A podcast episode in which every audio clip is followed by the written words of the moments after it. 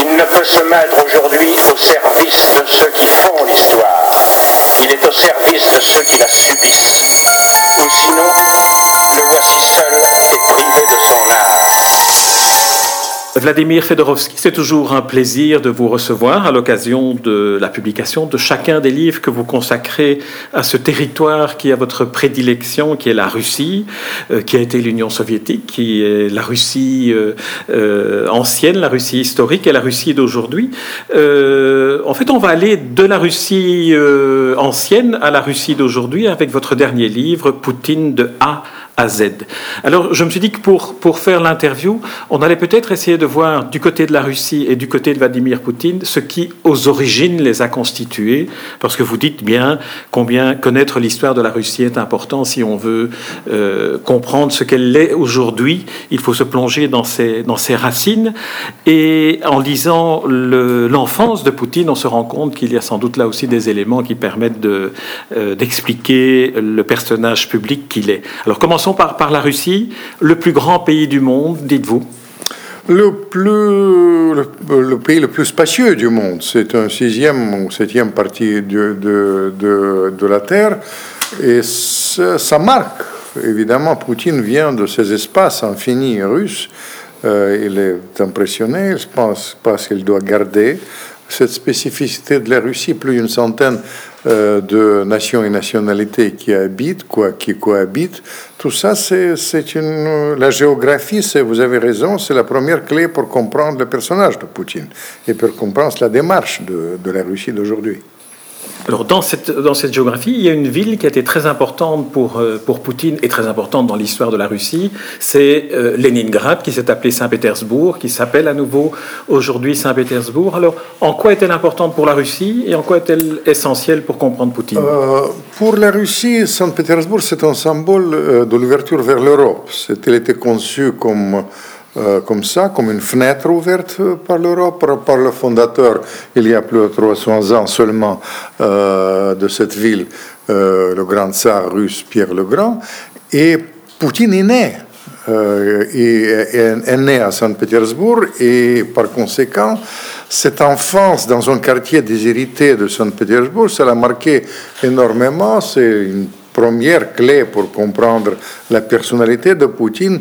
Il était un enfant de la rue, une sorte de Gavroche, euh, et ce désir de réagir tic tac à, tout ce qui se passe euh, dans le monde est lié avec le fait que c'était un enfant déshérité.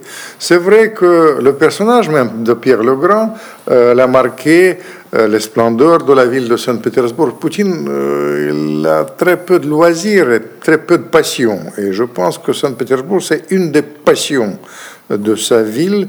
Je me souviens, quand je l'ai rencontré, euh, quand il a donné les explications à ses invités au palais Yusupov où Rasputin était tué.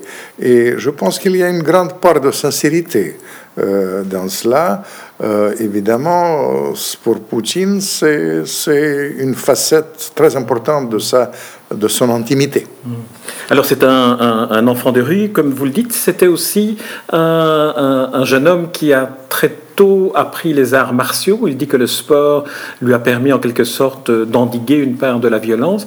Il dit d'ailleurs, enfin vous lui prêtez ce propos, qu'il aurait pu devenir euh, ce qu'on appelle aujourd'hui une racaille et qu'il a évité cela sans doute euh, par la pratique des arts martiaux, qui est aussi une pratique qui lui est utile dans la politique. Bien sûr. Euh, le sport, vous avez raison, c'est une autre clé pour comprendre la personnalité de Poutine. Elle était sauvée de la rue de la rue carrément euh, par un coach, par un, un entraîneur qui l'a rattrapé à 13 ans et qui l'a formé.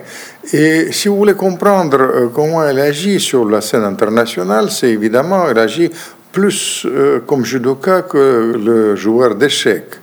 Et il utilise la force de l'adversaire pour le bousculer, pour remporter euh, les victoires. Euh, s'il n'y avait pas de sport, il aurait pu terminer mal. Il m'a dit, c'est sa phrase exacte, qu'il aurait pu devenir en prison, en racaille, comme un droit commun, mais il a, il a pris un autre chemin. Il y a une autre facette, d'ailleurs, de sa personnalité qui a contribué, parce que il, a rêvé de son enfance, dès qu'il a commencé le sport, d'être espion après. Mm. Et être James Bond repensé à la, rue, euh, à la russe. Et finalement, il a réussi à décrocher un poste au KGB. Mm. ça, il est devenu espion aussi, hein, parce qu'il regardait les films de James Bond, ça le faisait rêver. Et c'est un, aspect de lui qui, euh, qui lui a permis, par sa formation au KGB aussi, d'apprendre certains comportements quand il se trouve en présence d'interlocuteurs.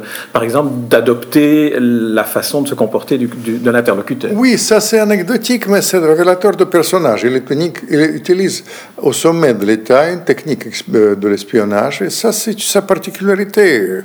Et là, j'ai pris un exemple parce que j'ai remarqué quand je l'ai rencontré qu'il utilisait une sorte de protocole qui existe à la CIA et au KGB.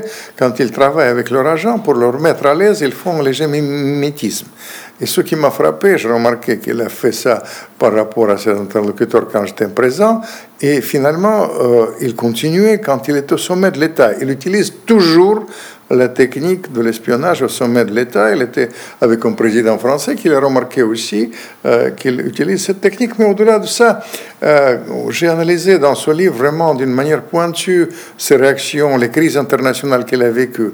Ce qui m'a frappé, qu'il était, euh, en réalité, il agissait plus comme un homme de renseignement, plus comme un agent secret, comme un homme d'État. La gestion de la nuit, une folle nuit, quand il a fait euh, cette décision à propos de la Crimée, euh, c'était une improvisation, mais il agit pendant cette nuit, je reconstituais cette nuit, minute par minute, exactement comme un homme de renseignement. Vous voyez, au sommet de l'État, la technique de KGB reste tout à fait valable. Mais il analyse le monde aussi euh, comme un agent de renseignement, son désir de défendre les intérêts de la Russie, la notion euh, des équilibres des intérêts, sinon euh, de l'équilibre des forces euh, qu'il triomphe, euh, qu'il fait triompher plutôt euh, sur la scène internationale, est évidemment lié avec sa formation d'un agent secret. Et puis enfin là, ça, il y a les aspects que je décris, comment ils sont formés, quelles les techniques vraiment de leur formation. C'est une vraie enquête que je faisais à propos de ce qu'ils faisaient, rien que d'apprendre les langues, rien que de... Tout ça, c'est les, choses qui marquent sa personnalité et le KGB, c'est encore une facette à prendre en compte de ce personnage hors commun. Oui, dans, cette facette, notamment et dans cette formation, l'apprentissage des langues. Euh, quand on est formé au KGB, on n'apprend pas seulement les langues pour pouvoir les parler, mais aussi pour pouvoir les parler sans accent. Ainsi, il parle l'allemand, j'imagine qu'avec Angela Merkel, oui, c'est plus facile. Sans accent, il parle les dialectes allemands, ils sont vraiment très bien formés. C'est une grande transition, mais au-delà de ça, c'est une chose aussi dans leur domaine très pointue, les techniques vraiment de l'espionnage, tout ce que vous connaissez avec James Bond, ils sont il continue à apprendre avec ses petites astuces, vous comprenez, euh, l'art de la filature, par exemple. Tout ça, c'est, c'est, il, a appris quand il était jeune. C'est une formation assez complète. Et lui, il ne cesse pas de dire qu'on ne sort jamais du KGB. C'est-à-dire, on reste toujours marqué euh, par l'esprit du KGB, sinon par la technique euh, qu'il utilise au sommet de l'État. Alors avant, d'aborder quelques aspects de la politique internationale, comme vous avez déjà euh, abordé la, Crimée, mais on y reviendra, ainsi que sur la Syrie, j'aimerais que vous évoquiez la personnalité d'un autre mentor, qui est Anatoly Sobchak, qui était le maire, le bourgmestre de Saint-Pétersbourg. Et Poutine a, vraiment une sorte de très grand respect pour cette pour cette personnalité que l'on connaît pas très bien ici euh, Vous savez, euh, Sobchak, ce n'est pas un maître de pensée de Poutine. Un maître de pensée, c'est Andropov, Deng Xiaoping, Solzhenitsyn, je raconte ça en détail dans le livre Les choses inattendues. Mais en revanche, c'est Sobchak, il a fait sortir Poutine euh, vraiment euh, de l'ombre. Il était un agent euh, du KGB, somme toute, subalterne. Il a travaillé sous la couverture en Allemagne de l'Est, dans le poste qui n'avait pas beaucoup d'importance. Après, il était mis en placard à Saint-Pétersbourg. Il n'a pas trouvé la place à Moscou.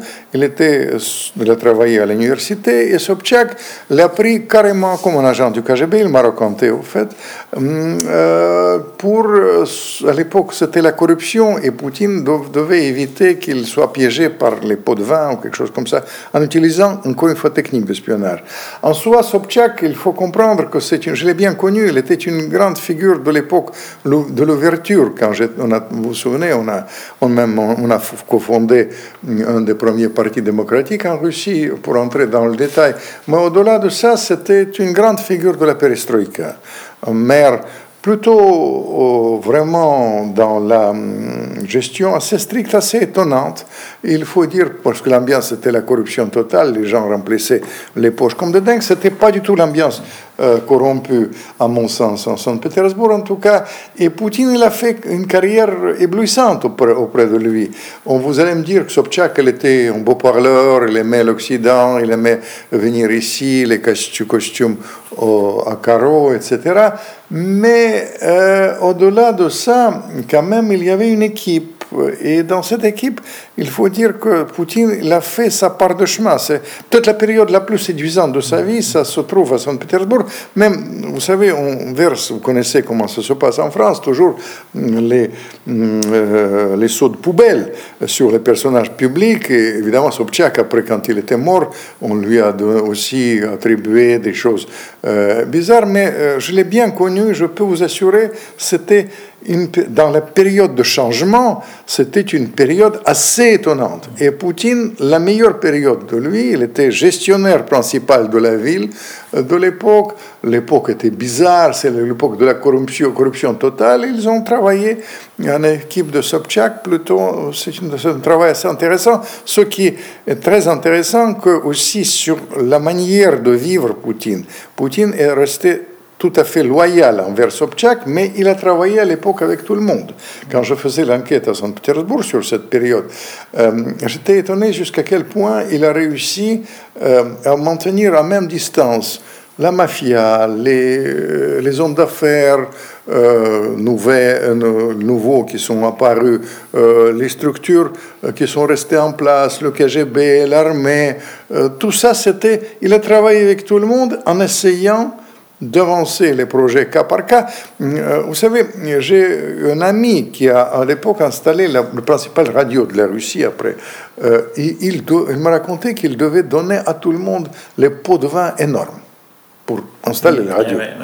Et le seul qui n'a pas pris ça sous sa responsabilité, qui n'a pas pris vraiment, euh, le pôle, c'était Poutine. Alors vous comprenez, c'est une période intéressante pour comprendre comment ils essayent de gérer ça. Avec ce désir de faire de Saint-Pétersbourg euh, une sorte de capitale économique, sinon capitale culturelle de la Russie. Il est très, très sincèrement attaché à, à cet aspect-là, mais à Saint-Pétersbourg, il y a ce message occidentaliste. À l'époque, Poutine, il était occidentaliste il y avait un autre Poutine qui va arriver. Il y en a plusieurs, au moins six, six Poutine. Mais Poutine d'aujourd'hui, il est complètement différent du, Poutine du début. D'ailleurs, c'est pour ça que je fais ce livre, parce que je faisais au début le premier livre, il y a quelques années, sur Poutine, l'ascension de Poutine. Et maintenant, je fais Poutine, le tsar, comment il agit, pourquoi il agit, jusqu'où il agit, beaucoup de fantasmes sur lui, et j'essaie de donner nos clés pour comprendre ce personnage, mais au-delà de ça, pour déchiffrer notre époque sur le plan géopolitique. C'est certainement la Russie, mais aussi le monde d'aujourd'hui, parce que Poutine est devenu, qu'on veut ou non, le personnage incontournable sur l'échiquier politique mondial. Dans, cette transformation de, Poutine que vous évoquez, il y a cette euh, ambition qui s'est nourrie au fil des années de faire de la Russie euh, une grande puissance comme celle qu'elle a été. Et euh, vous avez évoqué Solzhenitsyn. Solzhenitsyn a, a nourri aussi cette ambition. De, de, quelle manière? Est-ce que l'œuvre de Solzhenitsyn et le combat étonné même moi, quand je faisais l'enquête, on m'a piqué les annotations de, Poutine, de Solzhenitsyn. J'étais étonné jusqu'à quel point il a lu. Vous savez, Solzhenitsyn, c'est quand même beaucoup de. Pour lire, il faut avoir du courage. C'est des tomes et des tomes sur rien que la rouge. Et il a tout noté. Et quand je dis Poutine, c'est un, un homme de trois jamais, jamais comme les révolutions russes, jamais comme Gorbatchev et jamais comme Eltsine, jamais comme la révolution russe, c'est l'influence directe de Solzhenitsyn avec cet aspect qui est un tout petit peu nuancé, parce que Solzhenitsyn, quand même, c'est un critique euh, tout à fait conséquent de cette ambiance staliniste, etc. Euh, Poutine, il construit euh, plutôt l'histoire linéaire, les grands tsars, puis l'Union soviétique, la lutte contre les nazis, pour lui c'est sacré, pour beaucoup de Russes c'est sacré. Et puis la Russie d'aujourd'hui, c'est le même combat pour la grandeur de la Russie, pour sa renaissance, etc. C'est vrai qu'il est très, très attaché à ça, et puis enfin, il suffit de lire, euh, il y a un petit livre de Solzhenitsyn, c'est carrément le manuel de poutinisme.